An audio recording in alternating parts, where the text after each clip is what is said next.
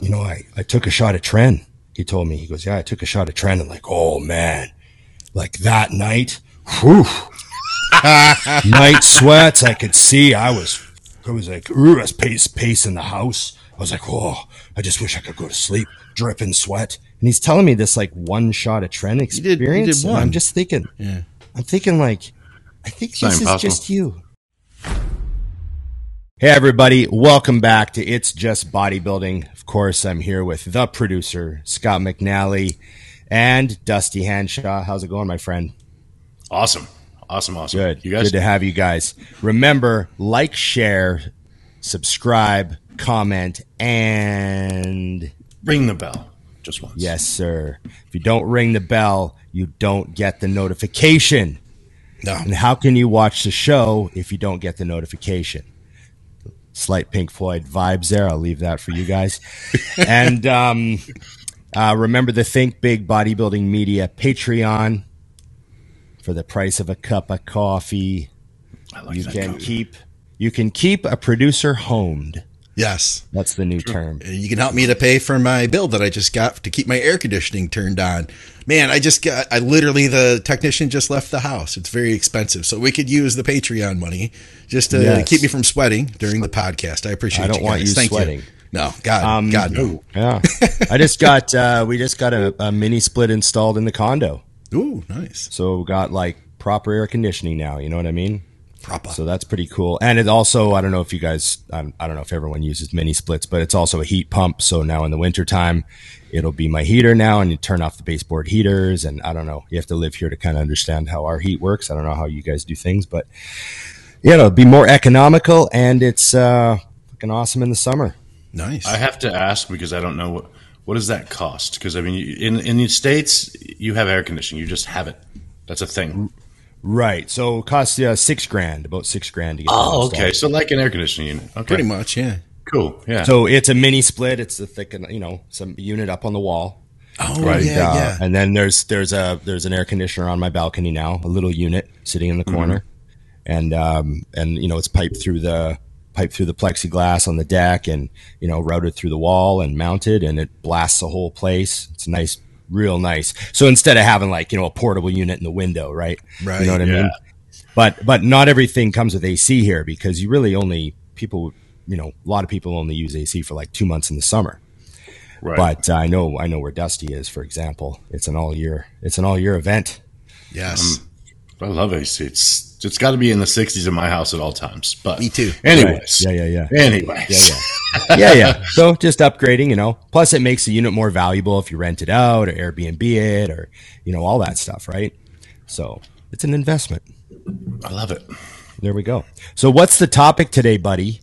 We got top five hacks. That's it. That's what we're going with. Top five bodybuilding hacks. So it really Oh. could be anything. I thought it was my top five favorite hack squat machines. Oh, Body Master, uh, Nautilus, uh, Cybex. I can tell which one it's not. Also. Oh. God. Yeah, yeah, yeah. Okay. Okay. Yes, top five bodybuilding hacks. So these are things, you know, just to make your life easier and more efficient, right? That's kind of what a hack would be.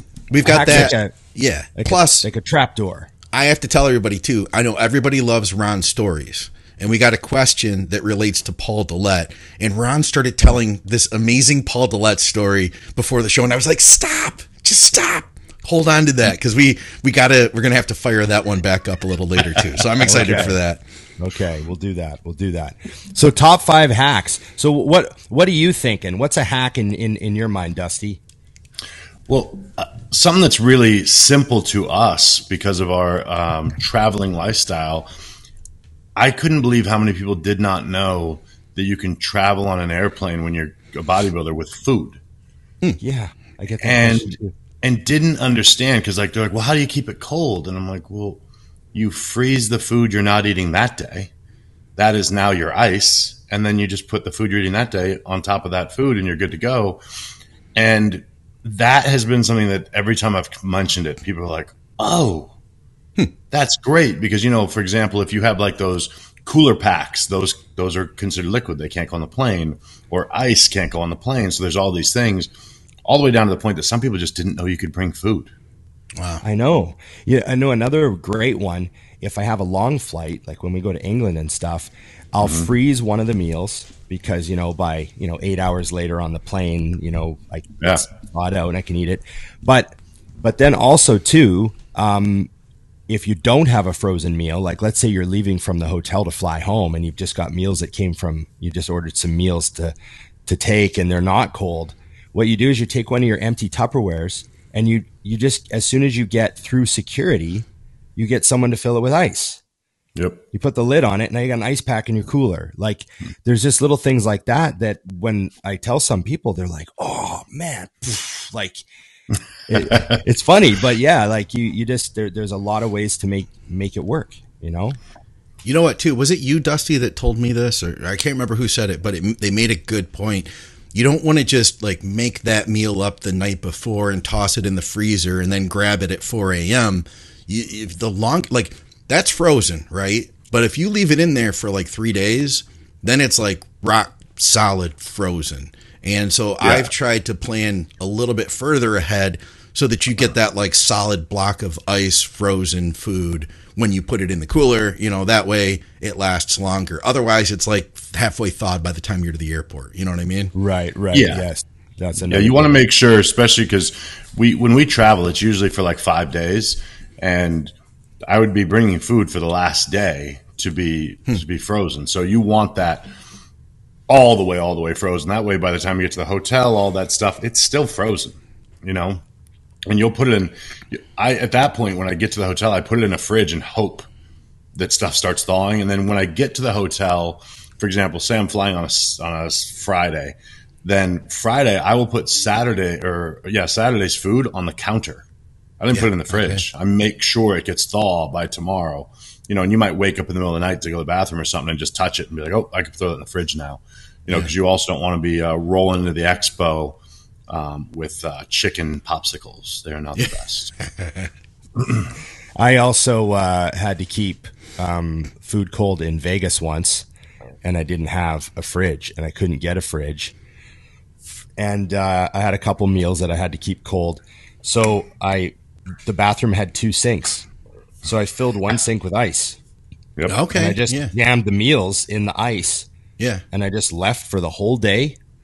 Was gone all day. Came back, sink still full of ice, like barely melted. It was down like that far. it was meals were still ice cold, jammed in there. Dumped some more ice on there. You know, like ordered some more meals. Was keeping the I was keeping that your teriyaki restaurant there, Dusty. That Oh yes. I was getting that food, put it, putting it in my dishes, and then putting it in the ice. Yeah. I just just kept the sink full of ice a whole weekend. It worked. Kept my food cold. That's a So good it just you just got to remember that like you got to go back to your hotel room every like you know as soon as possible and top it up every once in a while. Yeah. So yeah. What's so, you know what's another hack we could think of? Well, I mean, meal prep itself, I I just always thought that's the easiest possible way to make food. And you know, Dusty, like you said, you still talk to the odd person that doesn't like. I've, I've, I've had people ask me like, "How do you cook your rice?" like, oh man, life life can be so easy if you just like, you know, just cook in bulk.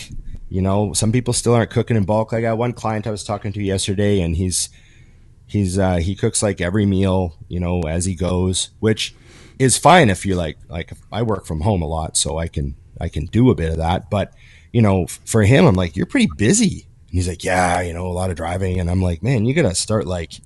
You're not packing your meals around with you? Like I just couldn't believe he hadn't got on that train yet. It was just It'll burn you out. It'll burn you out if Oh, you yeah. if you do that. You know, if you're not, especially like if you're going from not doing a fixed diet, you're a new guy. You start working, Yeah. say, with one of the three of us, and now we're telling you that you you know you're on a five meal plan or maybe even a six meal plan per day. If you have to stop and cook each one of those meals, three weeks down the road, you're going to be like, I don't know if bodybuilding's for me. you know what I mean? You- yeah, you know what else too? Very interestingly, um, I recently wanted to make an effort to eat out less because I Yeah. was eating out like a little too frequently, and I was like, you know what? I just want to cut back. I want to just you know cut back. Maybe drop a few pounds, get a little bit leaner. Plus, just like I was spending too Save a much money. hundred I just- grand. yeah, I was Yeah, like, this is- like I just started blowing money, right? So, so all I did was I started cooking a little more meat every Yeah. time. Like when I put chicken on the grill, I put a little more chicken on the grill, and then I have the oh, I gotta I gotta eat that chicken because I don't want it to get old, like more than two days old. Do you know what I mean? Yeah. Like mm-hmm. I gotta eat. You know what I mean? Like I o- overcooked on the meat a little bit to make myself like, oh, I'm, I'm gonna run home and eat because I got all those good steaks in the fridge. And I'm Right. like, man, the the meal prep stuff still works on me. Like, Yeah. I still don't want to waste food. I still got that farmer, that old farmer in me that's like, oh, I, I paid for those steaks. Yeah. You know what I mean? Like, I, I don't want anything to get too too dried out or too you know old. I want to eat it when it's tasty.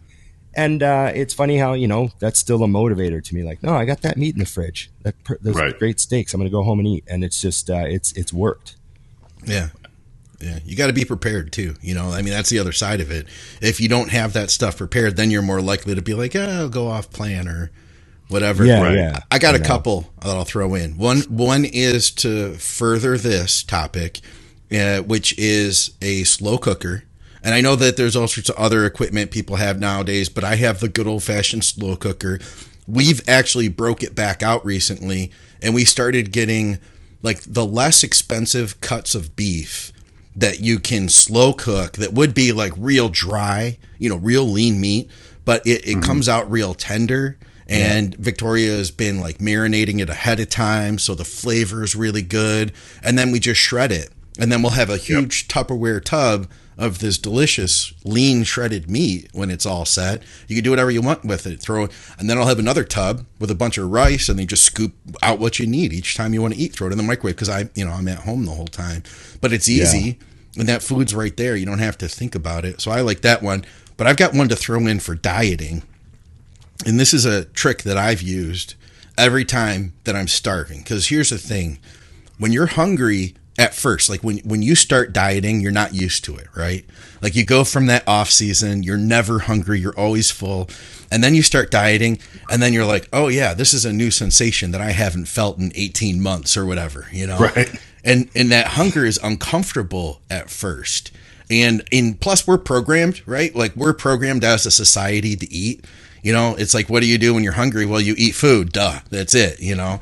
And and what do you do for like a date? You go out to eat. What do you do for your birthday? You go out to eat. So like we uh, we have like a lot of emotional connection to food too. So when I start getting hungry in a diet, immediately like I'm like, "Oh crap, what do I do?" you know and of course I, I you, you get through that but then later that hunger gets like gnawing you know you, you go through that initial stage and then it, it dulls right and then you get lean and you get super lean and then that diet it, it's just like the hunger is gnawing green tea was my answer a cup of hot green tea because it doesn't have any calorie or it doesn't have any like any type of calories that are going to take me off diet I tell myself that it has the EGCG, so it's like antioxidants, although it's probably just a tiny amount, right?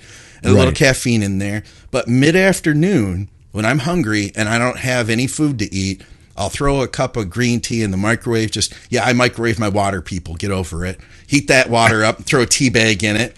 And, and you know what? It's like you get to consume something, right?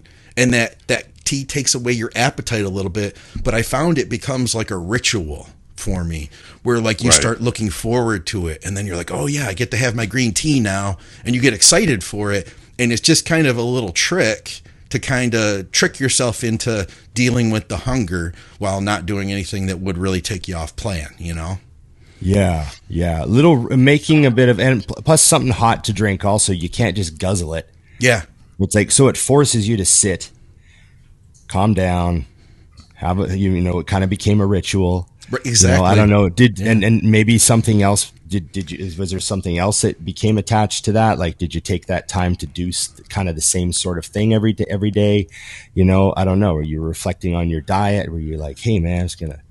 I'm hungry, but I can handle this. Like, were there any mantras going along with no that? you know that what sort of i just remember it would also give me that li- so green tea doesn't have a ton of caffeine but it does have that caffeine so Yeah. it would you know It's like dull 50 the hunger milligrams or something. Yeah, yeah. So dull the hunger and give you a little bit of pep, you know, and it just mm. pick you back up and it would carry me through the next several hours or whatever.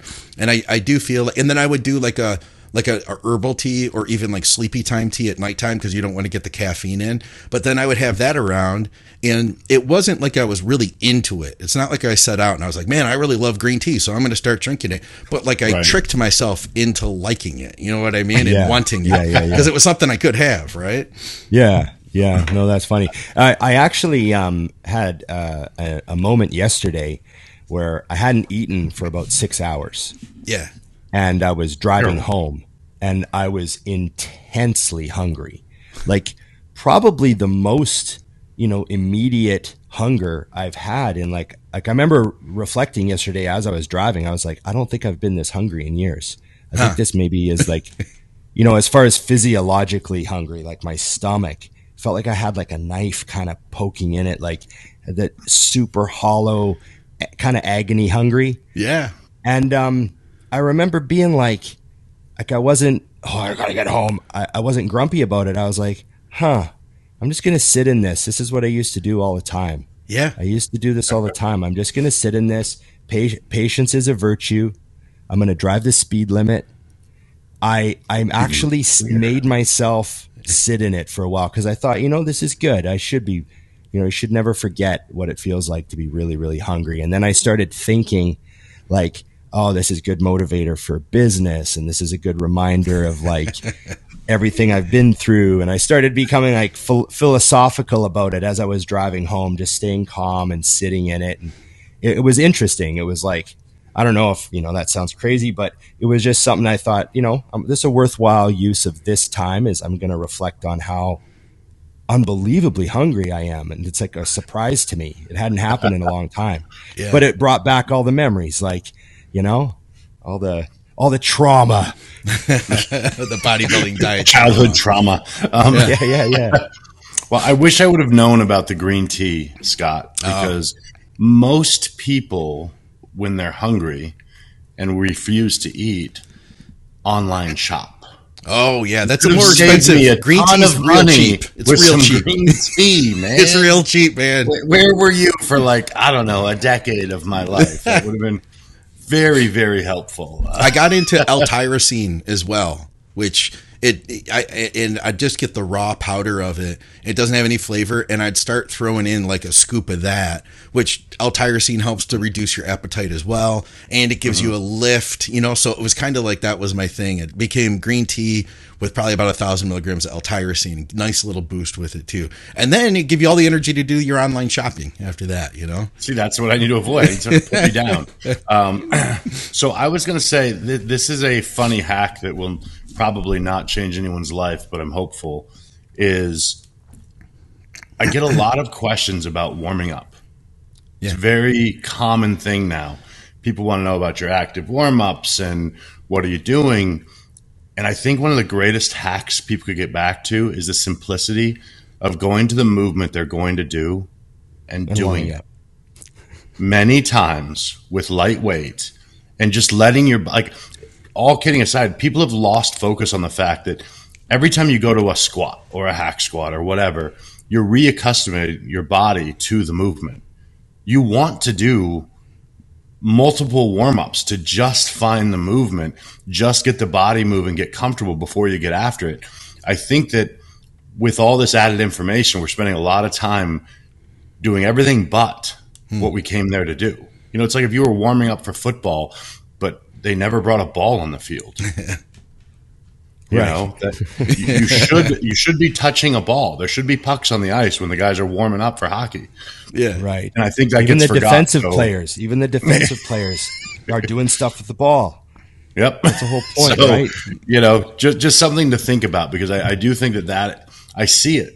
I mean, we have a stretching area in our gym, and it is a madhouse in there. And then you walk over and you'll and you'll have because there's enough young guys now that know me. They're like, "Oh, I'm just having a hard time getting rolling." I'm looking. I'm like, then why are you on your maximum set right now?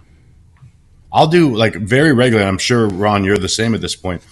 I'll put 135 on a bar, even on like Smith squats, and I'll do two sets of it it's almost hard to do it so light, but that's how I get my body kind of moving. And then we slowly work our way up. Sometimes it's right to 225, 315, 405. Some days there's a quarter in between every one of those. Hmm.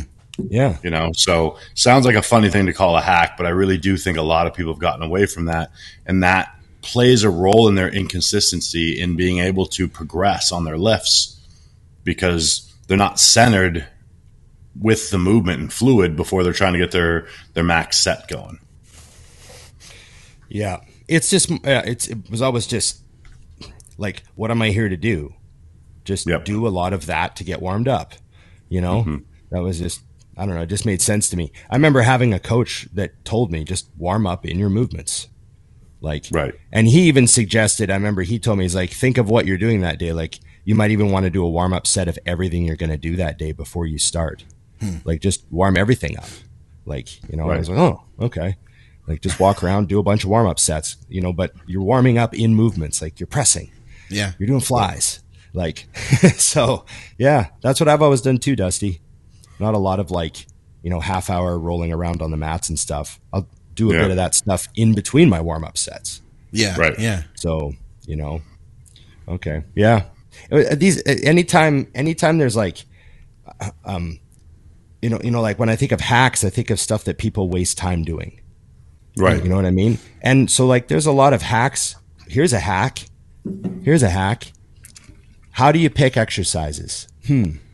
What are the hardest exercises that you can think of? Hmm. Yep. Okay. Do those. There. Yeah. Yeah. You've just designed your workout. Obviously there's nuance, like have you had three elbow surgeries and blah blah Right. blah. And then on ongoing. But you start at the baseline. Is like Yeah. what are the hardest movements? You know? So when it comes to leg day, I was pick well, hack squats, squats, leg press. These are all movements that are really hard, really well braced, and you can use a lot of load on them, and they require the most effort. You know, so they were the main exercises. So I feel like the the, sim- the simplicity of that hack is is so genius because, for example, when you go to the gym and you're feeling a little tired, say it's back day, it's really easy to go do all the hammer equipment. I'll just sure. do the hammer today. But you know, I have to say when when we were at Muscle Factory during that time when we weren't allowed to go to other gyms that we can't mention, um, we didn't have any of it. So our choices were rows of different sorts, you know, because the gym was in its infancy. And it's funny, you look back and then all of a sudden when everything opened back up, all I ever did was row and T-bar row and Meadows row. And then you're looking and your numbers are through the roof because that's all you were doing.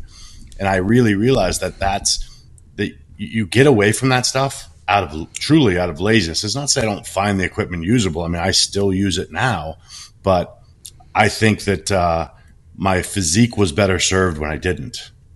When the majority of the time I went in there, it's like I always tell people do the stuff you don't want to do because there's probably a reason. Like I hate parking lot lunges. And I think that when I would consistently do them, I saw great results. Hmm. You know, and there's a lot of reason for it. I got to drag all the stuff outside and do the whole thing, but it was worth it. So I used to always say, like, what do I not want to do today? Like, you know, I never really wanted. I I never liked doing RDLs. It looked like I did because I filmed them every week and always posted them up, but I hate those things Really? yeah, I just I hated doing them. It was because it's your second pull of the week for me. Sometimes I would deadlift it a day or two before, but I found the stretching movement to be the most important thing to hamstring growth to me. So I'm like, all right, load them up. Yeah, yeah. So, Yep. Okay. so what was Well- that next topic, Scott? Next topic. So I don't know how many the- hacks we had, but we, uh, We've hit five, and I don't have any off the top of my head that Is are that just five? slaying. yeah, because I can think of a bunch more, but yeah, because I think that you, for some reason, Skip told me this. You know, Skip writes for Elite FTS, and he said you want it to be in odd numbers. So like three best hacks or five best hacks or seven. But as long as we didn't give six right now, we're good. All right, guys. As long as we didn't give okay. six. Okay. I'm nervous. I'm like, shoot. We'll have Did to- we? yeah. Well, the Go back show and count tanks after. and ends. Yeah. Just right. delete one if need be. Scott. I can do we'll one just- more quick one if we need. You might take us to six, man. We might be in trouble. I think I think we're good, but we did have one. Um, uh, this is this is the question right here, and this will give us an opportunity to hear Ron's story. Um, Oh. and, and I want to hear what you guys have to say for your answers too. Uh, this one was from YouTube. And by the way, guys, if you have any questions, uh, put them up here on YouTube. We need as many questions as you guys can think of bodybuilding, off topic, everything else. Uh, but Trevor Phillips, he said, What physiques had the most potential that maybe we didn't see come to full fruition? For example, Paul Dillett, Justin Compton, etc.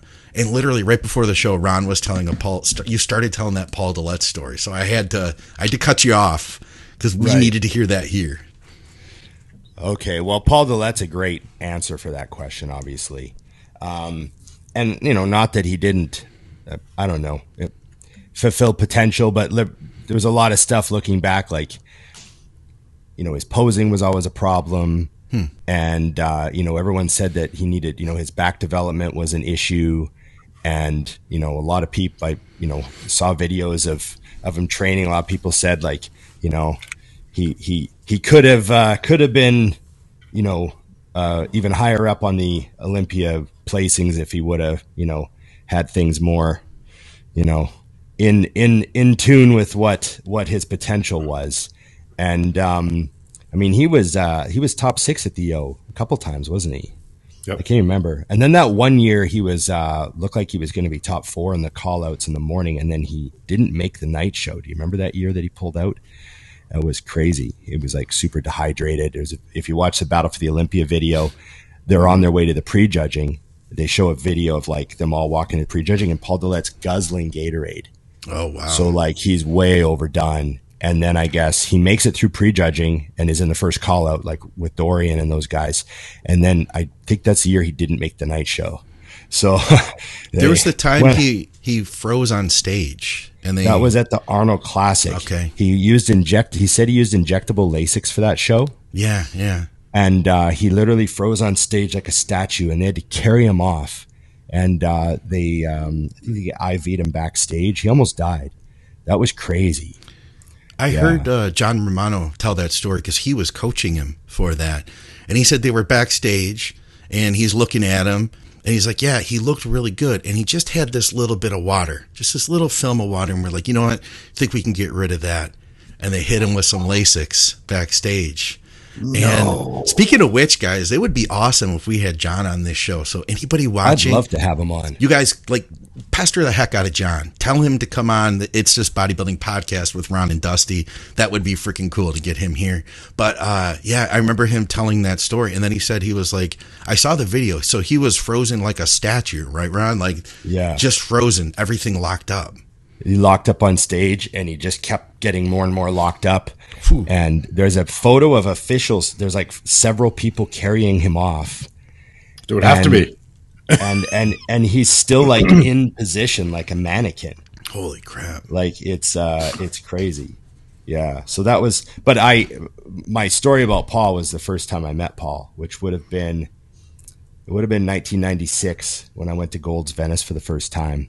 And, uh, we had finished our workout and we were standing outside Gold's drinking our probably Carbo Force or Yeah, I remember those. Carbo 109 grams of sugar. yeah, probably like 100 grams of sugar. Yeah, and uh, we're drinking our our carbo drinks, probably purple grape. Um, I can taste it now. or fruit you know? punch, fruit Yeah. punch, the syrup, the, the cough syrup, fruit punch, Beer syrup. And uh, you know those ABBA drinks, ABB Oh, yeah. or whatever. Oh, Yeah, so funny. Thunder Force and all those crazy stuff in the '90s. So I'm standing out front drinking one of those, and the total like, you know, the Hollywood. Like we're reading the magazines, we think pro bodybuilding is like Hollywood, right? Sure. because we're fed this image of these guys in Venice all living it up and stuff. And it just this Mercedes 500 S SL convertible pulls up in the parking lot. It's black. It's got the chrome on it. It's you know top down. Dr. Dre, I'll never forget, just bumping out the speakers, and uh, it's Paul Dillett. And he pulls up, parks right in the front, like the best possible parking spot. like the preacher curl is right there now Okay. um, because they got the equipment in the parking lot Outside, now. yeah. So he pulls up and parks like right in front of the gold statue, like the best spot there is. And uh, he takes one look at us and he knows like that we're gym tourists, kids, right? You know, we're obviously not local. Might as well have shirts on that say "I love LA." You know, Yeah. Right. Yeah. standing there, uh, Paul Dillett gets out of the car and he just looks right at us. How's it going, boys? And we go, good, good, Paul. Hey, man. And he's like, you guys already train? And he pops a trunk and grabs his bag. I still, I still remember it. And he like walked right up to us. He was humongous and he was wearing the, the old NPC zip up Oh yeah, yeah. with the NPC crest and no hood. Remember the one that had no hood? It just had like a crew neck and it was a zip up. Right. He had one of those on. It was black. And he had, uh, I still remember he had the purple and black striped California baggies. right. And, um, yeah, I just walked up to us and was talking to us for a few minutes. And I told him, first thing, I'm like, hey, we're from Canada too. Right. Like, Of to know, course. like, you know, and he's like, "Oh yeah," and he starts talking to us, and yeah, it was it was funny. That was our first day at Gold's Venice, but I'll, I'll never forget. You know, Paul Dillett pulling up in that car. It was like right out of a magazine. It was like what That's they so wanted cool. you to see. you Yeah, know? yeah, yeah. exactly what they wanted you to see. How old would you have been then? uh, would have been uh, um, twenty one. No, Okay. twenty. It was twenty. It was Okay. twenty. Yeah. That's cool. That was a different time, man. I mean, I wasn't there that early, yeah. but going to Golds between then and the, you know, the, I mean, as late as even like 2008 or so was a thing. Like even, even when you'd been there a hundred times, like you had to get to Gold's Venice when you were there. And now as, as good as the, like they have altered the gym and made it, you know, like we just did the uh, mutant on a mission of it. It's, it's great, but it's not what it was. It's not the golds that it used to be at least not to me. Like you walk in and i mean you would go in there and literally see everyone. I mean the first time i went in there like i, I felt like i didn't want to stare because i couldn't believe Right. they were all there. I mean everyone you could think of in the magazines and it seemed like it didn't matter when you went they were all there. Yeah. Yeah. Like, you know, I mean, back then Charles Glass pretty much lived there. You could you could be there at four a.m. Oh, or yeah. eight p.m. and he was there. You know, and then he'd be training one of the pros, and it was always just awesome to watch. And and, and I'm sure they they could all tell when you're like trying not to watch, but you are. It's like when too much boobs are hanging out and you can't stop looking. same thing, same thing. Yeah. But you it was get that just Dexter picture I sent you? I got it. I got it. Look at this. See if I can That, pull that. that's what I'm here. talking about. Paul cramped up at the Arnold, Yeah, that's wild. like literally carrying him off stage like that. That's just nuts. Just frozen. Bro, yeah. Bad news, kids. That's crazy. That's a good question, though. I, it is a good story. I, I knew that that would. I knew that was going to be good. I'm glad we saved that one. So, who Yeah. who would you guys come up with as people? You know, he mentioned Justin Compton, and because we looked at this question before the show, and Dusty, you were like, I don't know if Justin Compton didn't reach his full potential, Yeah. but I think he means like. Like, could he have been an Olympia? You know, like he hadn't been around to like Yeah. work work in the scene and So- stuff like that. My my opinion on on Justin Compton as a pro bodybuilder is that even though his career was very short, his what he did with his physique was so extraordinarily awesome Yeah, that that like I have a real hard time saying that he didn't like reach his absolute potential. Like, I mean, his physique could have improved over the years and all that stuff if he was like you know another five, six, seven, eight, eight years in the ranks. But really, like he got pretty close to what I'd call like as good as Yeah. someone's gonna get. Like, you know, obviously he, you know, who knows how big he would have gotten, but like that, it's not like he fell short. Well, there's like, nothing was- missing. You weren't going Oh, like, well, if you just brought his arms up, crazy. then he could really yeah, and the something. mass he carried at his height and stuff. He was, he was like, Yeah. he checked all the boxes. And another guy that fits into that exact same category where you're like, you know, he won he won the Arnold, so it's hard to say he wasn't didn't fulfill his potential, but his career was so short was Mike Francois.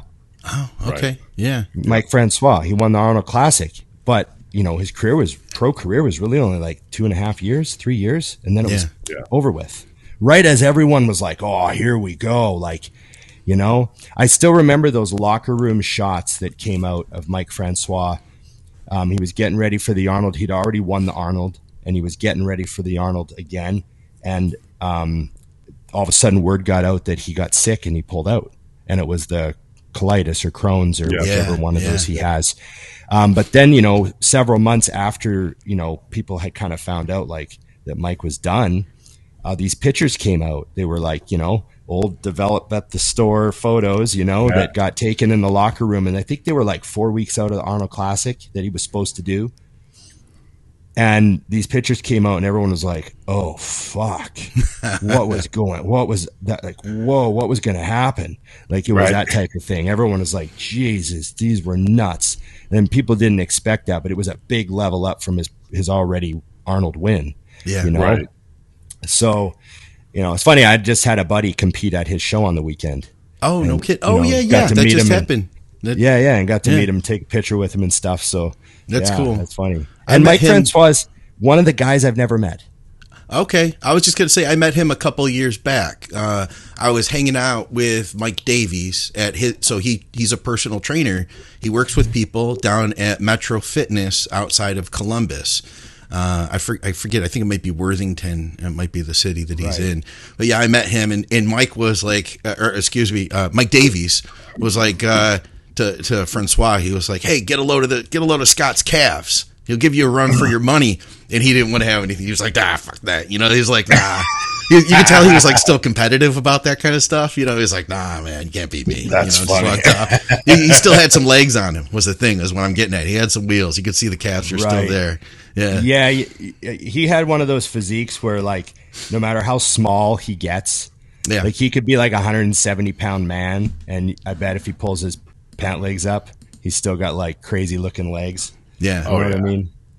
So, yeah. So I was going to say for a, another one that's a real that we can definitely say truly didn't was uh, Richard Jones Yep.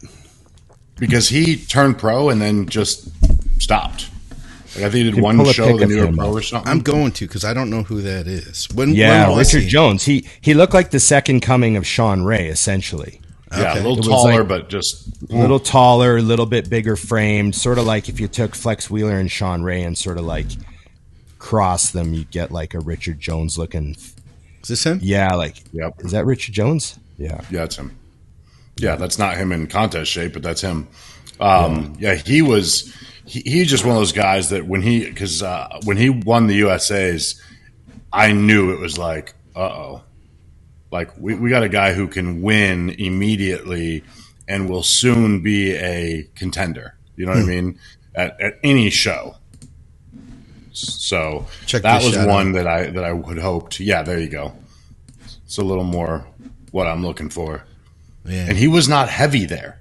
He was like, I mean, he was a he turned pro as a heavyweight, I think. So you know he's Yeah, under two, 220 pounds. You know, Check out that one, s- Ron. Oh yeah. Yeah, I mean he was awesome. And he didn't he turn pro and that was it? Did he ever do a show? Huh. I think he did one. I think Right. But I I don't- barely got his feet wet. Yeah, I I'm mean, sending you I- I'm sending you one of the greatest photos of the 90s and All this right. guy's on the list. All right. This is just like Oh, it's a real Just- blurry one. It's oh yeah, well it's just but but just everything about it is so 90s. it won't. It's it's gonna be super blurry. oh, it's super Oh shit. yeah. Okay. Oh, DeMeo. Yep. Paul DeMeo and the MET-Rx ad. I'll see if I can MET-Rx find it over here. Yeah. Yeah. But I mean, he's a guy, man. I mean, that dude. I mean, he turned pro and um, he went to prison and you know, what didn't he die in jail? No, he, he yeah, I think he died in jail of an overdose, didn't he? Or did he just die of an overdose? Didn't even know that part. Yeah. yeah, he had a, a bad domestic dispute and he had a gun charge and he wound up doing some time. He became a, uh, an addict and Oh, yeah, uh, okay. I believe he died of an Ooh. overdose. Yeah, died of a died of an over heroin overdose. Man, But that's Paul a lot of Paul muscle. DeMeo, Paul DeMeo was fucking nuts, Yeah. nuts. Yeah, Does anyone think that he was training with reps in reserve? Yeah. Look at those legs. yeah. So uh, Aceto told me a great story about when he got his pro card. Really? Yeah, he said that he got super sick, like vomiting, diarrhea all day Thursday, vomiting, diarrhea all day Friday. He was like flat and depleted. He was in shape though, but he was like way down. And um, they took. I think he even went to the hospital because he he had vomited so much and, and and all that stuff. And he had like a real bad gastro bug, like something got him like bad. And uh, so, anyways, Friday night he starts feeling a little better and he starts being able to keep fluid down. So uh, they just uh, he just drank like sugary drinks all night. Chris said he carved him up on like Seven Up and Gatorade and just drank carbs all night. Didn't really couldn't really eat anything. And by morning, he at least had some veins on him, and he was coming back to life, and went and won the holes overall. Jeez, jeez, It's a rough way to win, man. yeah, just guzzling fluid, trying to fill out. What's this shot you sent us here, Dusty? So this was, I think, after Richard had turned pro and Oh, started yeah. putting more size on, and that's when you really saw Oh wow, yeah. what was coming. Yeah, it's like looks like Roden. I mean, imagine exact. Imagine him with ye- just years, um, and he just made the decision to get it. You know, take his life in another direction, and probably went and made a ton of money, so he could really have a S class Mercedes forever versus bodybuilding. Yeah. But whatever. yeah, I, I was just really impressed with him, and I think I mean he got contracts immediately, the whole thing, and made his own choice to uh, to roll out. That's wild. Yeah, I can't blame him. That's well. This is a good topic. You guys, uh, you have anything else that you wanted to throw in here, Dusty? I know you sent me a bunch of stuff. I've got a few listener questions. Like I said, uh, we needed some more. Ron, was there anything you wanted to jump to? I've got Dusty's here. If you wanted to look for a minute. Uh, you can do. Uh, let's do one of Dusty's, and then I'll, I'll, I got one for us. All right, I'm just going to start from the bottom, Dusty. Let's see here. Um, if no HBCD, hi, uh, highly branched cyclic dextrin intra, would maltodextrin do? Any experience with that? Shoot, guys. Well, um, I've never been great at drinking carbs intra workout. Even even the cluster dextrin, I have a a limit on how comfortable I feel. Like, do you know what I mean? I I tried I tried to drink like you know hundred grams of carbs during my workout with insulin. I remember doing that, Yeah. and just never never feeling like my stomach. You know, no matter how good it's supposed to take it, it it, there was always a limit. Like twenty five grams in like a liter of water, so it's pretty diluted.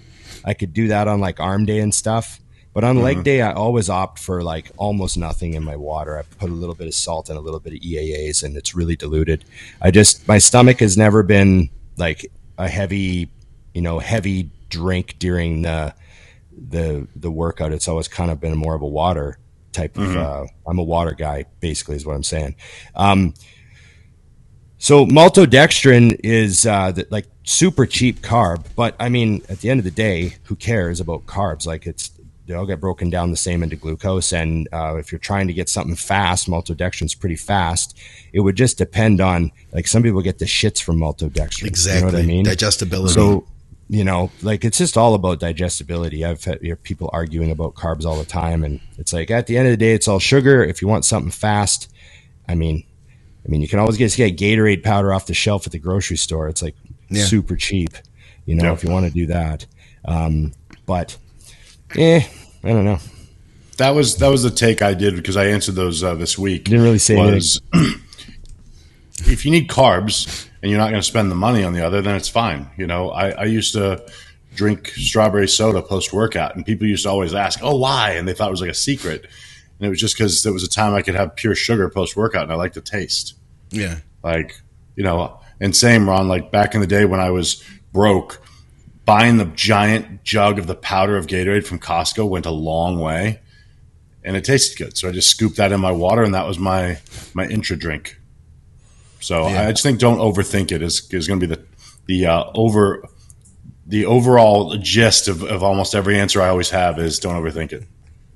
I uh, I remember some advice I was given from a friend of mine when I was young. He said, he said, carbs should basically be free. They're super cheap.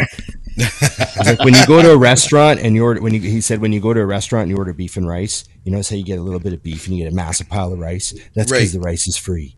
Yeah. He's like, it doesn't cost him anything. Don't pay for carbs. So like, I remember when these expensive carb stuff started happening. He's like, bullshit. Don't pay for carbs." He's like, "Carbs are super cheap." I love this guy. you know. I remember when uh, when highly branched cyclic dextrin first came out, and uh, John Meadows was talking all about it, and he was talking about it on the podcasts, and that's when I trained with Shelby, and he and Shelby were good friends. So that's when John was sending us his training plans, and they were talking all the time, and so I was doing what Shelby was doing, and that was we were we were pushing the carbs up, and he was like, "Yeah, try more, try more," and before you know it, you literally had like a gallon jug you know, just to be able to consume all those carbs in a workout. Because the one thing I will say, Ron, is I found that the people who had digestion issues, like the key is you got to have so much fluid. Like Yes. it gets to be so much. Yeah, that you're just like chugging water like in between your sets. It, it was it was a ton. But I remember so before that, I um you know dextrose powder. You like you said Yeah, yeah. Gatorade. You can get like a By big the- old bag wine aisle. Of yeah yeah. You get a big old bag of dextrose powder. And the only thing is is there's a limitation to that. And the here's what i would say is like even if your digestion even if you don't get like diarrhea from you know dextrose and stuff and, and maltodextrin see how hungry you are after you train i found because i did a lot of maltodextrin for a while and what i found is my stomach would just feel full and kind of bloated Right. you know, and it'd be like two hours post workout, and I'm just like, you know, just suffering eating that next meal, you know, and I'm mm-hmm. still I'm not hungry for hours. So, you know, that would be a thing. Does does Mutant have any kind of a standalone carb? I know uh, that they were planning on possibly doing something, but is there anything right now that they have? No, they've formulated. Um, I helped formulate a few, ideas when I was there, Okay. and they've formulated a few things, but it's not a space they've stepped into uh, fully. You know what I mean? Just one of the products they just, you know, there, there's there's a lot of companies doing, you know, just pure carbs and stuff like that, but they just they just haven't stepped into that space. Okay. Oh, and I'll mention because True Nutrition. When I was like basically like for me to buy a supplement when I worked for the pop company, it was like my entertainment fund would go to like the mm-hmm. supplement that I was buying, and you could get a bag of carbo load for like twenty dollars. And it's like Right. 30 scoops, and each scoop is 50 grams. So there's, if you do a half a scoop, there's, you know, 60 workouts right there. So I, I used that. And for me, that was better than dextrose, but it's not as clean as the highly branched Right. cyclic dextrin. So there's that. Yeah, and the the margin on the branch chain cyclic dextrose is It's low, isn't it? low. Yeah, super low. So if you want to do a, you know, a pure cluster dextrin carb powder, you know, and be like top shelf, like we are all cluster dextrin. There's no any other carbon here. There's like it's the margin is infinitesimally small. Like in fact, I remember Mutant calculated like all the you know all the costs like you know there's other products on the shelf. What are they retailing for? And they did the math and they're like they're they're not making anything on these products. Yeah. in fact they're, they're almost a lost leader to bring people into the brand. So, in you know, with that said, watch out, guys, because if you see a company that advertises this is a highly branched cyclic dextrin product, and then it says, you know, 15 grams of highly branched cyclic dextrin, 15 grams of the you know excitocarb matrix, then that excitocarb matrix, I'm going to tell you guys, it's real cheap. That's dextrose. So save your money and just get the pure highly branched and go from there. You know what I'm saying? yeah yeah excito whatever like name you can give your proprietary blend Right. Exactly. Right. create something. oh no it's ultra carb 47 Yeah. ultra carb 47 and what is that sugar sugar. and there's a lot of people salad. doing that now, so watch out for that. Yeah yeah yeah yeah big words Yeah. beware of big words Did you find one over there, Ron? Uh, yes. I can look this up here. I had it on my screen, but I don't have my phone frozen. So, Ah, okay. There you go. Okay. What do you tell your athletes in regards to training when they get to four weeks out? And what do you tell your athletes in regards to any sort of PRs while they're prepping? Ooh, this one's tricky for me because it's very uh, individual. Um, most of my athletes will. I don't have to worry about them hitting PRs they're not going to. Um, but you do have some that that are in that wheelhouse. The the big thing that I try to remind them is because I, I am a believer that there's only there's only a few reasons for muscle to either grow and or stay. That's an excess of calories, drugs, and training. How hard you train that makes the body have to do to, to, to maintain it. When you're dieting, you've pulled the calories out. Obviously, we know if you're if you're not if you're not natural, the drugs are there. But if the training goes down as well, you you are going to lose mass. I mean, you are giving the body only one reason to hold it, and the drugs isn't enough. So you'll lose size. But it's important at that point in time when you're thinking, especially if you're a progressive overload person, how's a way to create progressive overload without necessarily more weight or more reps? And that's when I like to force guys into slowing the negatives down. Say they're doing a leg press, doing a two count pause at the bottom, then coming back up. You know, so we can stay in that mindset of progression, but literally in the middle of the game, I'm changing everything. Because if all of a sudden your leg press is a six count negative and a two count pause at the stretch, you're going to have to drop five plates aside to do that. You know, four plates aside to do that. And now you can get back into that chase, but we're doing so safely, you know. So I am a proponent of pushing to the max, but I definitely think somewhere, depending on how lean they are, four to six weeks out, you got to change the mindset. Yeah. What about you, Scott? Yeah, I, I'd agree with that, and I think what you said, Dusty, that it's going to be individual. You know, it, it's really going to depend on the person. I think through the the prep itself, you know, the idea is to stay strong.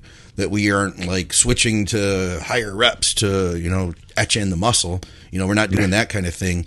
The only thing I'm concerned about, like one of the variables when when we say it's individual, is like how are you recovering from it, and what is your what is happening in the muscle? Like you i don't want to create like a, a bunch of tear down that we can't repair and potentially cause like extra water getting pulled into that muscle that's gonna keep it looking like i've seen guys that'll hit legs really hard and then the scale goes up and they're inflamed you know they're they're holding water after a hard leg day they go up a couple pounds um, you know, it's like we don't want that as we close in, and I don't think we're going to have to worry about really losing muscle. In it, it, it's really like at that point, I really just want to try to maintain, you know, and I don't want to do anything that's going to get somebody hurt either, you know. Yeah, yeah. R- risk risk has to be assessed, and you know, I I mean, we have to every time we train, we're taking risks, right? Yeah. Every time you go to the gym getting ready for a show, you're taking a risk because like crazy stuff can happen. And like you might not have any previous you know uh, symptoms of something about to go wrong you know. So there's always a risk that you can walk in the gym and hurt yourself um, mm-hmm. you know especially when you're training hard to be big. Um, but you have to one of the, the keys is to recognize that there's always risk and uh, and try to work to minimize it you know and yeah. i always think in terms of like statistical odds. You know i always come back to statistical odds because whenever i think of odds like real odds it, it actually calms me down. You know like you know if i was nervous about doing something and someone said hey you know your odds are greater of being struck by lightning twice than of this going wrong i would relax because i like those odds. You know what i mean? Yeah. So so you know so anytime my spidey senses go off when the odds are drastically increased on something. And so I just say, you know, you got to do your best to just not do dumb shit that could put you at risk. Like if if in the off season you maxed out at the 150 dumbbells for like a solid eight, um, you, you, you know you I, I, don't want you trying the 180s for a single four weeks out. Like right. just nothing about that that makes any sense. And I think most people know that. But I still see the odd guy doing stuff during prep that blows my mind. You know, right. I seen some guys that are like, you know, eight weeks out and they're they're doing like heavy doubles on the squat. Oh, like, oh yeah. Like where they need a spot for like a double. So like a two rep set. I just think, man, it's not the time for that. There's nothing about the final stage look that is dependent on you doing that right, right. now. It's it in your head. You might think, "Oh, this is what separates me, is I'm willing to do this shit." But hey, man, you're watching too many Ronnie videos. I hate to tell you, you know, um, and and I mean, still, you know, look, you know, look, look, look how, look how, what happened, you know, as a result of like doing heavy triples for the camera when you're a bodybuilder. You Yeah. know, you just there's a risk, and and you have to try to just minimize risk. Don't do dumb shit. Train as hard as you possibly can, but be sensible about your poundages and your mm-hmm. form and all that stuff. You know. Do do. Is that enough? That's, That's enough good. of that Yeah, I one. think we nailed it. That's good. Okay. So we got to talk about this because I, I just got to bring this up.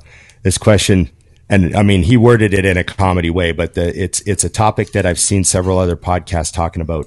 Is it true that Tren or Deca can make you gay? he said, just browsing the forums, man, there's some wild stuff out there. So I don't know what forums he's looking at, but we Yeah, did say that, that might answer a lot of the question right there. right, right. So, uh, but we did we did kind of jokingly talk about how there's some evidence that um, uh, you know trenbolone can make you more perverted and more thrill seeking. You know, I, I've seen uh, like Vigorous Steve was talking about this uh, um, the other day on one of his podcasts, and uh, just on on uh, how androgenic trenbolone is. Yeah, and right. how you know your brain has androgen receptors in it, and you're sort of with trenbolone, you're sort of super saturating the shit out of your brain with these androgen receptors. So Right. you know, is this is this? Uh, do we have a lot of uh, tren abusers, abusers out there that are just getting like more and more degenerate? Or what's going on? Well, well, my, my, my serious answer to the question is based on what you just said. If that is entering your mind, then I have good news for you. You wanted to do that anyway, so do it.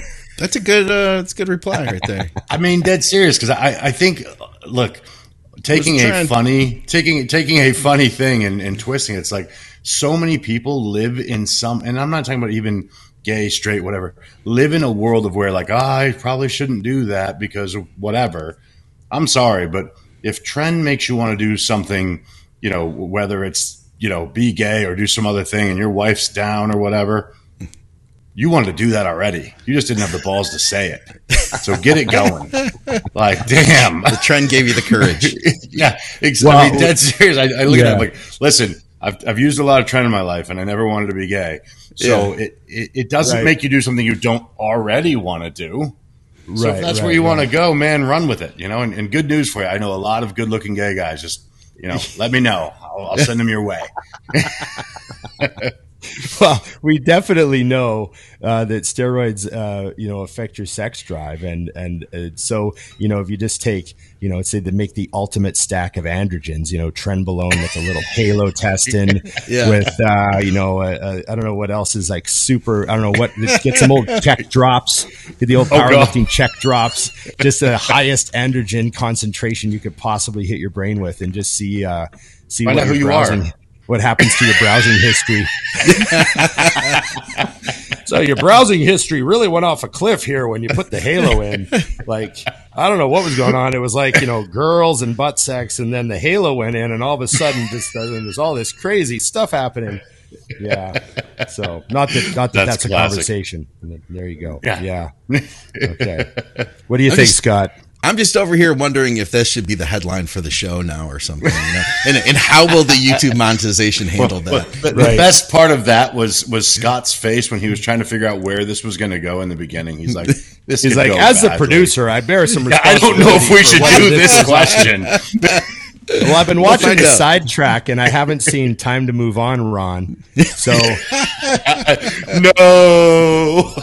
whoa, yeah, yeah. How could you? Yeah. Well, we Oh, don't want to shit's turn the podcast. We've talked about this. We don't want to be like a fart joke pro- podcast, right? Yeah. But, um, but you know, this is serious business. It you know? happened. Yeah, we had we had to talk about it. We Just to made think it about- serious, actually. I imagine. I imagine there's some gu- there's some people out there. Imagine there's some guys. I wonder if there's some girls out there too, where you know they push the dose up a little bit, and all of a sudden they're like, "Oh my god, I'm into some sick shit." Yeah.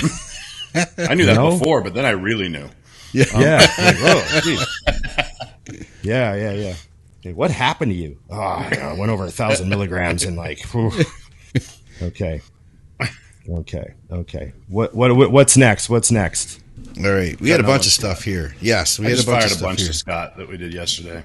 Let's see. I had some too. Um, let's see. Let me let me see if I could find. We had while we're. Well, we did have this. I wanted to throw this one up here. This is just a general comment to everybody. Uh, Kenneth Kidd. He says, "I think YouTube unsubscribed me. I went to watch the show, and the un- and the subscribe button was up. So I've been unsubscribed for like two years. Just throwing it out there to you. YouTube will do that from time to time. And I actually reached out to them. and I'm like, "What are you guys doing to me?" And they said that they will they'll test you to make sure you're a real account. So they'll get a they'll say something like, you know, how did you like this video? And if you don't respond to that, then they'll recognize that you may be a bot.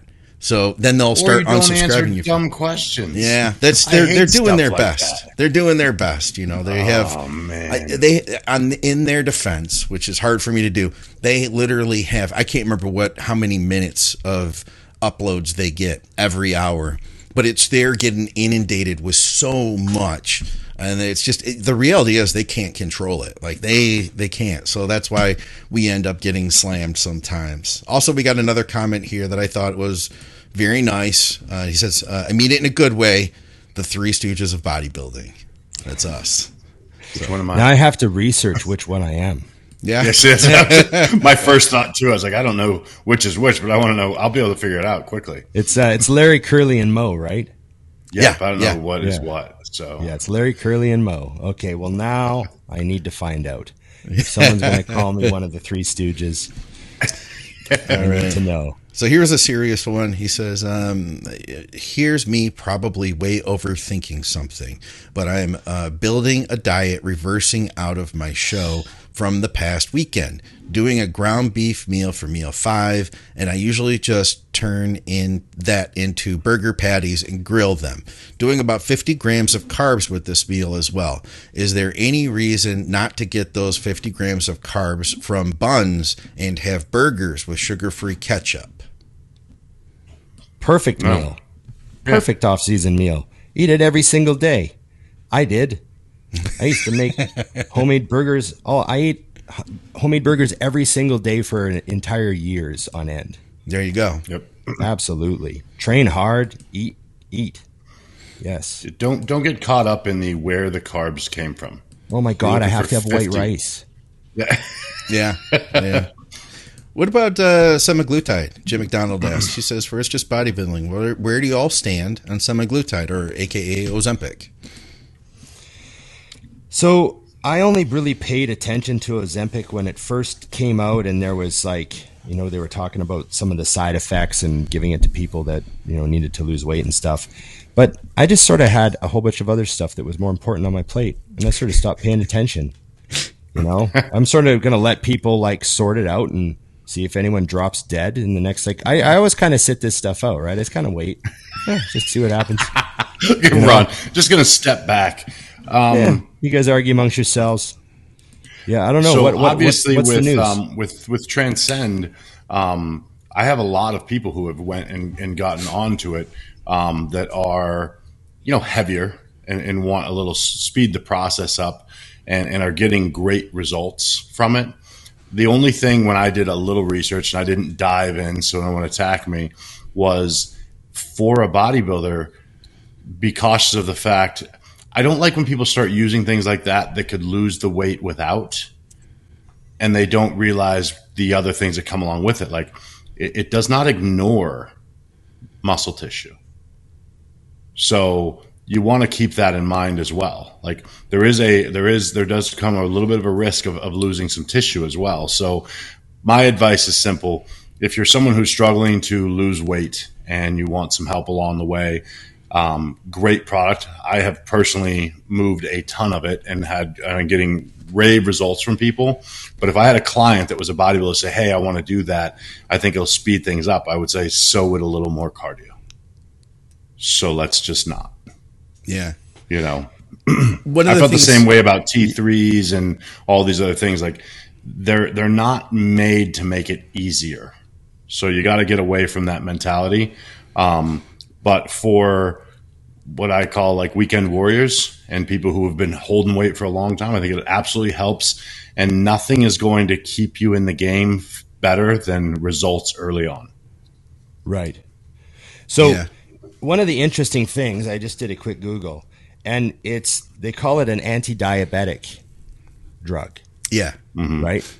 And it's it's interesting how it works by inducing satiety, so it makes you feel satisfied and full.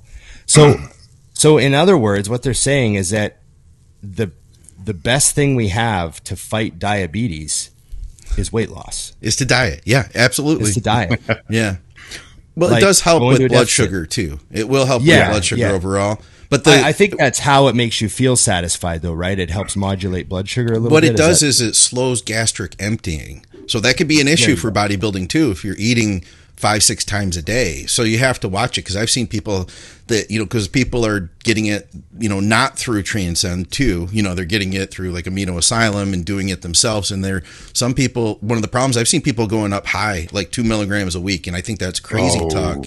You know, I've I have probably about five people that I work with that are using it, and four of those people uh, are not competitors, and Yeah. uh, and I I worked with a guy earlier this year who struggled. Like he was he was a good bodybuilder, and his main issue was he had a hard time dieting for longer than 12 weeks. But to get into really good shape he had to and he just he took off with it. Because and, and for him you know what? I mean it, he really had the like he had the difficulty of dealing with the hunger and it really mentally got to him and he ended up like not getting any more like he wouldn't sleep. He'd get like two hours of sleep Right. because he felt so hungry.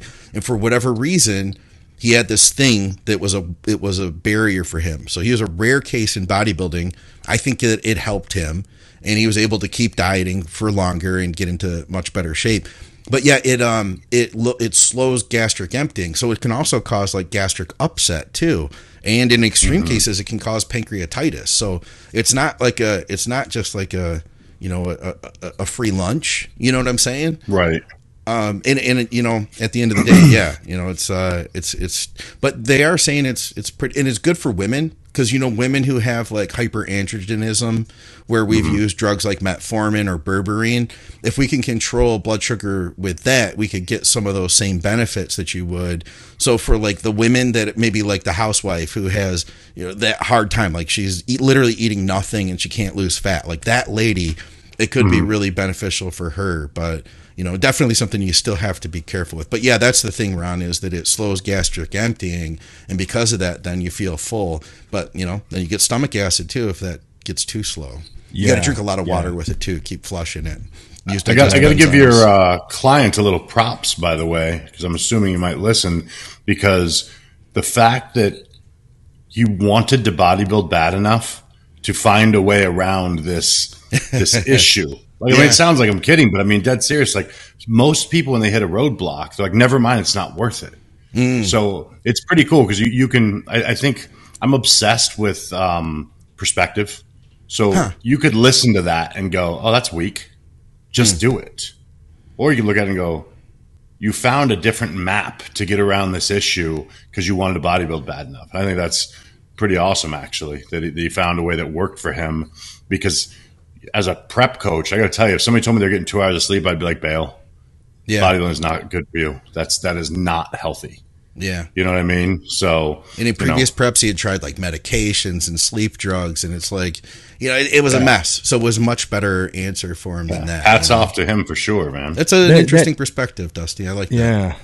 That that's uh, well, that's actually interesting just as its own topic too. Like, you know, I, I mean, I've got clients where you know you put them on a diet and and you ask them how it's going, and they're like, "Yeah, good, everything's good. You know, workouts are good. You know," and then you know, this kind of goes like that the whole prep. Yeah. And they get tired and they get hungry, but it just kind of powers through and everything's fine. And then you you get those one those clients where like you know 14 weeks out they're like, "Yeah, I can't sleep," and and like I'm so hungry and like and you're looking at the food and you're like, hmm, you've got carbs in like five of your meals. Yeah. And, Yeah. Yeah. you know, like it visually looks like you know, you like seven ounces of steak and chicken in each meal, and you have like a cup of rice with each meal, and you already can't sleep, and you're already got like, I just, I- and I don't mean to sound like an insensitive prick, But here it comes. but, here it comes. but sometimes I just think that sometimes I just think that a lot of this stuff is just created in people's heads. I just You know, like there's just got to be something going on. There's got to be got to be something going on. Like there's always something got to be going on. It can't just be cool. So always got to be something going on. And I, I just I just sometimes feel like you know obviously if you got someone on like six ounces of fish with asparagus and two hours of cardio and like like and they're complaining about You oh, feel like it's shit." been a rough week. Yeah. But sometimes I just think I'm like, really? You having like having problems with this, eh? That's funny. Like, and I just think that some of the problems, you know, like I had one guy the other day. He's like, oh yeah, you know, I, I, um, you know, I, I took a shot at Tren. He told me, he goes, yeah, I took a shot at Tren, and like, oh man, like that night, whew, night sweats. I could see. I was fuck. I was like, ooh, I was pace pacing the house. I was like, whoa, I just wish I could go to sleep, dripping sweat. And he's telling me this like one shot of Tren did- you did and I'm just thinking, Yeah. I'm thinking like, I think not this is impossible. just you. Yeah, Yeah. that's you. Yeah. I think this is just you. I think you you like worked yourself into a frenzy. I think that people do this with so many things. I don't know, just chill. The nice Take thing is though, fun. sometimes it's positive, you know, because I've had that before when I had the stores. Like someone would come in, and I'm like, "Hey man, how's because they'd come straight over from the LA Fitness across the street. How's workout, man? On best numbers I've ever had in my life." And I'm like, "Oh, nice, nice." He goes, "Yeah, I took Sustanon this morning." I'm like, Ah. "Oh," he goes, "Yeah, first time," and I'm like, "Ever?" Yeah. He's like, But "Nah." Hey, like, you know, it's not in you at all. Actually, I mean, it's technically in you, but it's Yeah. no, Right, no. right. But but there, he just he got himself there, and I'm like, I like he left, and, the owner is a, a great bodybuilder back in there. And he laughed. He goes, "I love that you didn't have the heart to tell him." I'm like, "Yeah, why? it was working, It- Right. The Sustanon did make him stronger, not it, but mentally. So yeah, cool, it worked. That's great. that is great. yeah, yeah. Yeah, You're right. There are a lot of spins run on those things because we this morning, I'm like slammed with work and things right now. So I've had to alter my schedule to be more efficient. So I decided, all right, we're going to start training in the morning on an empty stomach. We're just going to get up, Okay. take the aminos. So literally, I woke up this morning, drank a liter of water with aminos and salt, yeah. and then had, uh, I do a half scoop of uh, of mutants all in, and then mix another aminos and go to the gym. We got done training, and this is first for both of us to not have food in our system. I'm like, that was a really good workout, huh? She's like, yeah. I'm like, do you feel any different? No. Dang. I think people have that in their head so much more than accurate. Not to say there's no difference. I mean, if I train five meals deep, trust me, I'm stronger. But the idea that it's going to be terrible because you didn't eat if you ate well the fir- the day before is not accurate at all. So I think that's mm-hmm. another example where people get it in their head, or you know, they they pull carbs out and they're like, "Oh, I'm so tired today because I didn't have carbs." I'm like, it's not really how it works, to be honest. Yeah. yeah. Yeah. It's I- a I process. think- I think the key that you just mentioned was well, mental attitude. Yeah. and Salt and B, water. yeah, salt and water. You're like real focused on hydration, which Yep. I say this all the time. Like hydration's way more of a workout predictor than food, man. Like just think of all Yep. those diets you did on no carbs, like all those three week zero. Like I've done zero carbs for like days on end, and Yeah. still like training. You know, yeah. Oh yeah. So, Yeah, hydration is the is the magic. I think that that's the the part that gets missed. I mean, just that was the first thing I did this morning. All right, drink Yeah. salt, get another one ready, go, and work. None of the numbers were down. Everything was normal. So yeah. And no one How much do you gym, weigh now, is. Dusty? What's going on? that's a tough topic. That's a tough topic. yeah. So you know, I I, I dieted down, um, or was dieting down for our trip, and then my friend died, so I just kind of leveled out. So I was around 277 when we left, and then we went down there and just did our thing. And my body reminded me that it likes to be big because I came home and I stepped on the scale Monday morning or, or Saturday morning, and I was 290. Dang. And I was like, whoops. Jeez. whoops, it shot right back up. So today is uh, back to grilled burgers and no buns. And I was like, because I, I, felt great and looked awesome at 275. Okay. You know, it's not that it looks terrible, but like I'm 42 years old. I do not need to be 300 pounds. I'm like, no, no, no, no, no. Come back down. And it's just funny because we didn't eat like crazy, but you eat three times a day, kind of whatever.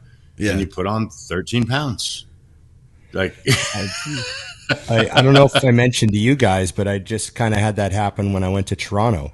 I um, it was probably the most off my diet I've gone on a trip in years. I just I just ate nothing but restaurant food. Like I, Right. you know what I mean. I didn't even try. It was like every meal. I was like whatever. I just went off. It's like four straight days of that. I was weighing 240 most mornings, right? And uh, I went the night I got home. The night I got home, which is nighttime weight, mind you.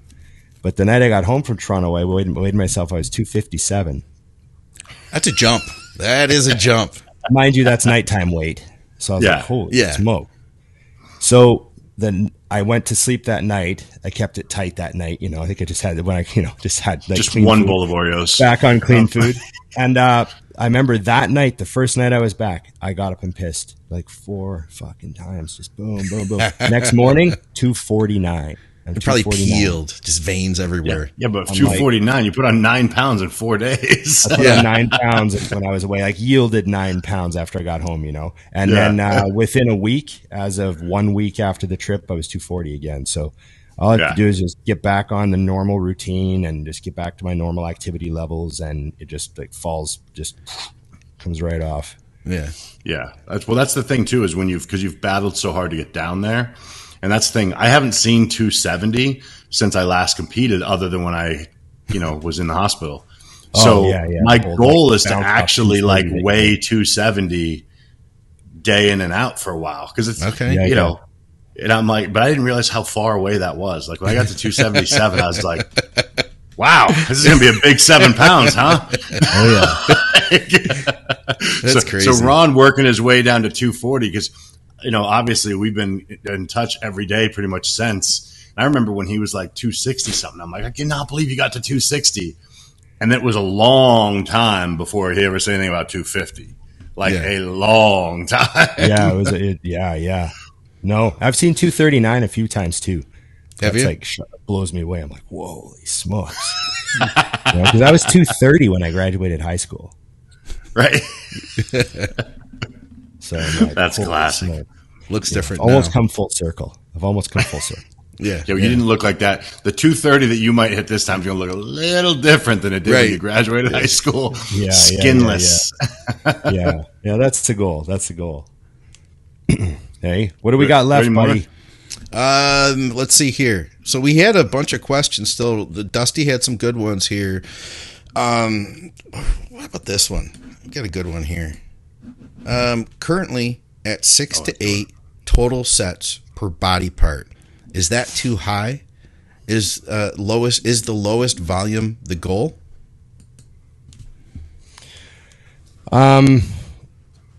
So as far as his total number of sets, it's like hard without seeing what his sets look like, you know, and what exercises he's picking and stuff. But generally, that's that's probably an okay range to train in for a lot of people.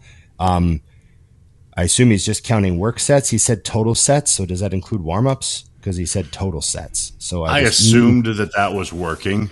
working you know? sets. Yeah. Yeah. So the, the main part of that question is is that is lowest volume the goal? Exactly. right? and I would say that it might n- no stimulating an adaptation is the goal, Yep. Hmm. right? And hmm. I and and I think that one thing, one mistake that I made, or not a mistake, but a way of thinking that wasn't quite accurate, was um, that I was kind of looking for the perfect number of sets, and I think Right. that that's maybe an, a moving goal post from week to week. That you're never going to nail all the time. Like I think that that that number fluctuates and bounces around and moves around depending on a lot of factors. So you have to train in a good range of volume. Um, you know what I mean? If, I guess the search for the perfect number of sets is maybe a little futile.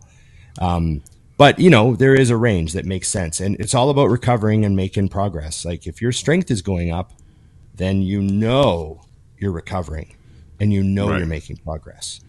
So that's an important thing. Are your workouts good? Do you feel strong? Even if you get the same number of reps as last week, how did the set feel? Was your range of motion maybe a little better? Was your control maybe a little better? All those things factor in, but you have to be making progress.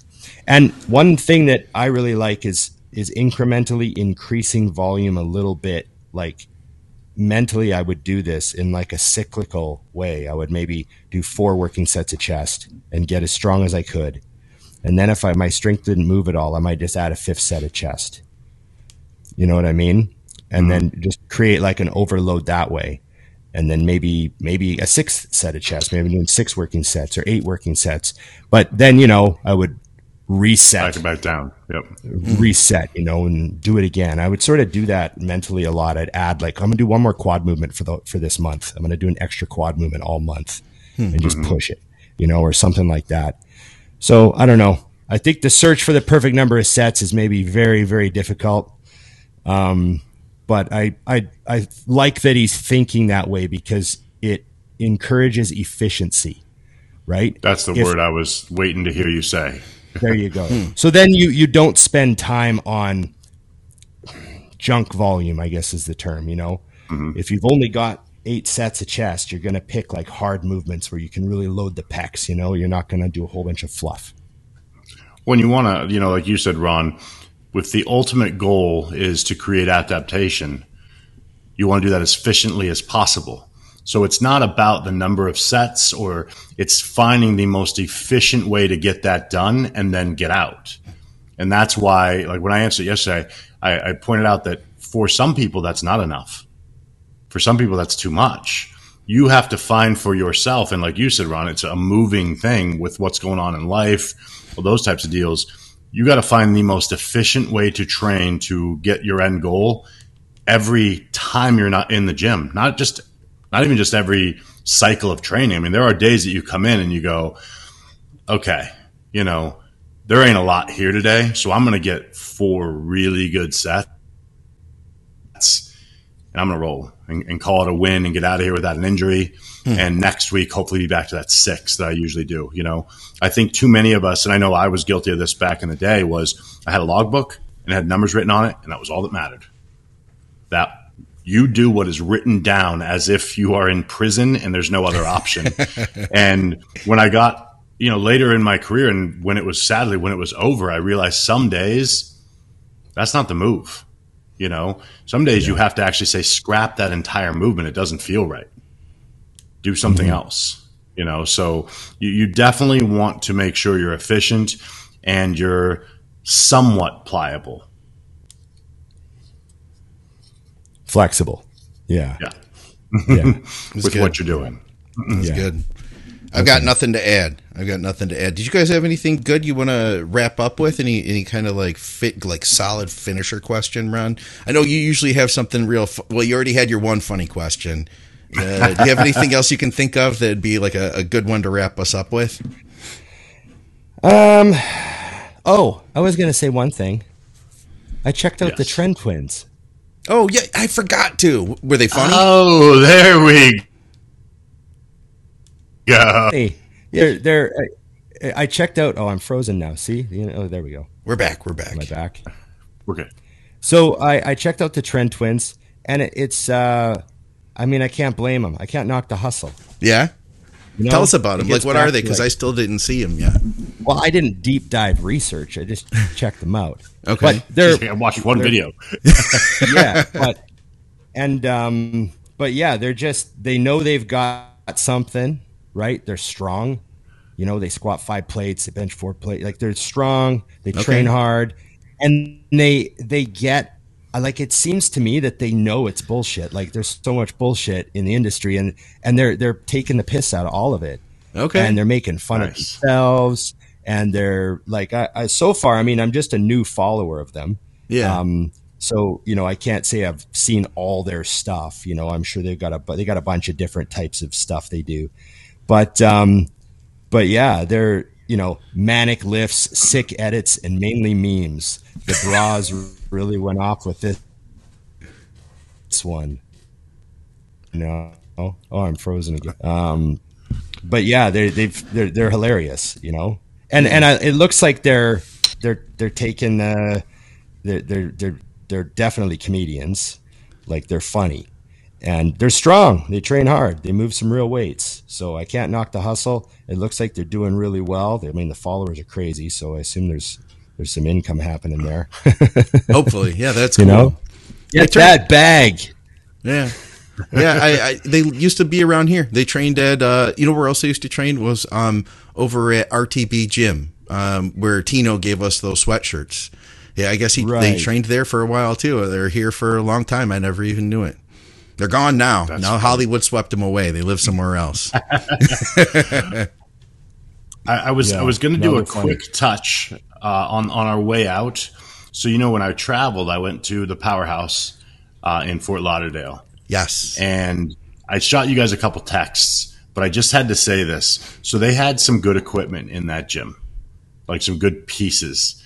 And where I train here, we don't have much good equipment, to be honest with you. the gym is severely lacking on some good equipment. Um, and I quickly was punched in the face with the fact that good equipment does not make a great gym Yep. because I could not get home fast enough to train in my severely lacking equipment gym. Really? Yeah, and it was just interesting because a couple things that are really basic. Layout was terrible. So if you wanted to use dumbbells, just imagine Ron doing the dumbbells in your smoothie section. Right. up to 150 pounds with four or five benches and it was just it was claustrophobic in that area to the point where everyone feels like they're in everyone's way Oh. because you are but there's also nowhere else to go you know what i mean um, so not not trying to knock the specific gym and just say they were terrible. They were great to me. They set us all up. We did our thing. We trained for a week on passes. It was fine. But it was very interesting to see that piece because you do you walk, walk in. If you see their instagram you're like you guys got great equipment. Then you go there and it was actually a pretty monster letdown because it wasn't functional to hmm. use the equipment. You know just the way they laid it out. It, the cardio took up the majority of the gym. And then the equipment was the afterthought. Mm. You know and i think in some and, and hey for that gym that might have been on purpose. But based on the people i saw in their training it wasn't the greatest move because there were a lot of people trying to use equipment that were on top of each other. So it was just a fun thing to realize. And like like so i sent to you guys i'm like man it's it's funny to be sitting in a gym with better equipment than mine and saying man i can't wait to get home so i can train Yeah, layout is uh is uh, layout and flow, and I'm real big on plates. I'm real big Mm-hmm. on, on plates. Like, I don't want to be standing at a leg press and look around and there's no plates. Like, where are your weight trees? Why aren't there a bunch of 45s here? We're in the leg section. That stuff drives me Right. crazy. So functionality, you know, and and that's funny because we just added, you know, we've added a couple of hip thrusts to the gym now. We've got the Nautilus hip thrust and the and the Hammer uh, glute drive, both of those, and they're both really popular. But they both eat plates. Like they both, you know, people go up to like four Yeah. four plates aside on those things, right? So sometimes there's two of them, both of them are being used, and both people are at three or four plates aside, and and we're like, oh, we've you know we've added equipment to the gym. We we now need to add more plates because now there's more plate loaded Right. equipment. So just the Yeah. other day was the first time that I was like, oh shit, I need to actually walk over to that hack to get a plate. I'm like, oh, time for new plates. But that's what happens when the owners train at the gym, Yeah. Yeah. That's No, for true, sure. man. right? You go, oh, time to order plates. I just noticed it. Here we go. That said, though, Right, yeah. Dusty, you did meet people uh, at that gym that that watched the show, didn't you? Yeah, no, I met I met quite a few people that watch the show. Um, I wish I was better with names because actually one young guy that I and if he's listening, he'll know who he was. But he uh, he was posing. They had like a little corner room with that literally had a um, squat press in it, a, a uh, like a squat cage, and some hyper extensions. He was doing some posing there, and he came out real quick and introduced himself, and he looked awesome. I mean, you know, there aren't many people when you don't know who they are. that I mean, I saw him before he introduced himself in the gym. I just didn't want to bother the guy who was training back, and him and his guy were getting after it. But I was like, "You look nuts," you know. So it's good to see some people like that that just catch your eye because bodybuilding is is alive and well. I just think that guys are more strategic and they're competing now, so you don't see it as often at these smaller shows. Like I looked at him and I'm like, that's a future pro hmm. for sure. I mean, I have no, I didn't oh, okay. ask him any questions. I don't know if he's getting ready for the USA's right now, but whether he is or not, if he wants to be, he will be a pro. You know, I mean, it was just right. all the all the things I didn't have. He had, you know, great insertions, good shape. It was, it was awesome. I didn't like with him. people. Um, good looking. It was terrible, actually. Um, but yeah, no, it was that was an interesting thing though because you know there there was it, it was important because I'm looking at you know we're looking at doing a gym and it's like you it's it's obvious, but it's not until you're in the middle of a gym. And like you said, Ron, I think what happens is people put the equipment in and they just leave it there. Because I know, for example, you know, you just put the uh, the video up at Muscle Factory. I think Lance moved that gym 762 times. I mean, every time I right. come in, I'm like, Lance, where's my equipment? like you've literally, I mean, he would move the gym until, and now it's funny because I used to tease him, but when we walked in there, there's a reason because literally it's perfect yeah. now. Like there's not a single complaint of walking through, using equipment, getting plates, being in the way. And I think when you have more of a corporate structured gym, the fit that that fits there is the end of it. Yeah. There is a space I, I remember, that holds that footprint, the end. Yeah, I, I, remember one gym that we trained at. Um, my friend and I actually moved two pieces of equipment. We we took this they had uh, a leg press, uh, the Cybex squat press. You know how the Cybex squat press doesn't have a rack on it? Like, yeah. like you can't load plates on the frame. It's just the leg press, right? Yeah. So they had that, and then they had a normal leg press and a normal hack. But they had the squat press on the outside of hmm. the row. So any middle. plates that go on that side of the squat press, you have to grab and you have to walk all the way around the machine to load the side, and there's nowhere to offload the plates. So one day we were there and we're like, let's just move these two leg presses. So we just swapped the two leg presses. Hmm. And now the squat press was in the middle and there was plates on both sides of it. So it was way easier to load and unload. Yeah. And I remember we did that and like two members came up, like we just moved them ourselves. Two members came up, they're like, oh my god i've been waiting for someone to do this for years. And and then on our and the next time i came in the one manager goes hey did you guys move? He was like really upset. Oh. You can't do that. And i'm like oh man we're just trying to help. And he's like man you can't do that. Like like that's dangerous. Like people see you do that they're gonna want to move stuff. And everyone's gonna want to move stuff. You just can't move stuff. it was just funny. He goes, We're trying to help. That's funny, man. That's great. Just moving equipment around, guys bringing dollies in. You know? Just, yeah. man. Okay. Okay. Not recommended. Please don't no. do that at your gym. Or at West Coast Iron. Okay. Or at West Coast Iron. We bolt some stuff down. Okay. Okay. Is that is is that it for this one, guys? I had a shout out. That's I had it. a shout out. I had a shout yes. out for uh, one of right. my clients, Nick Fucolo. He's he's been working with me for a long time. When we first started working together, he was like, "Hey, I'd like to get in shape, like if I were doing a contest or something." And then we did that, and I was like, "Dude, why don't we do this but for real? Let's add some muscle and do this but for real, do a contest." And that was like 2017.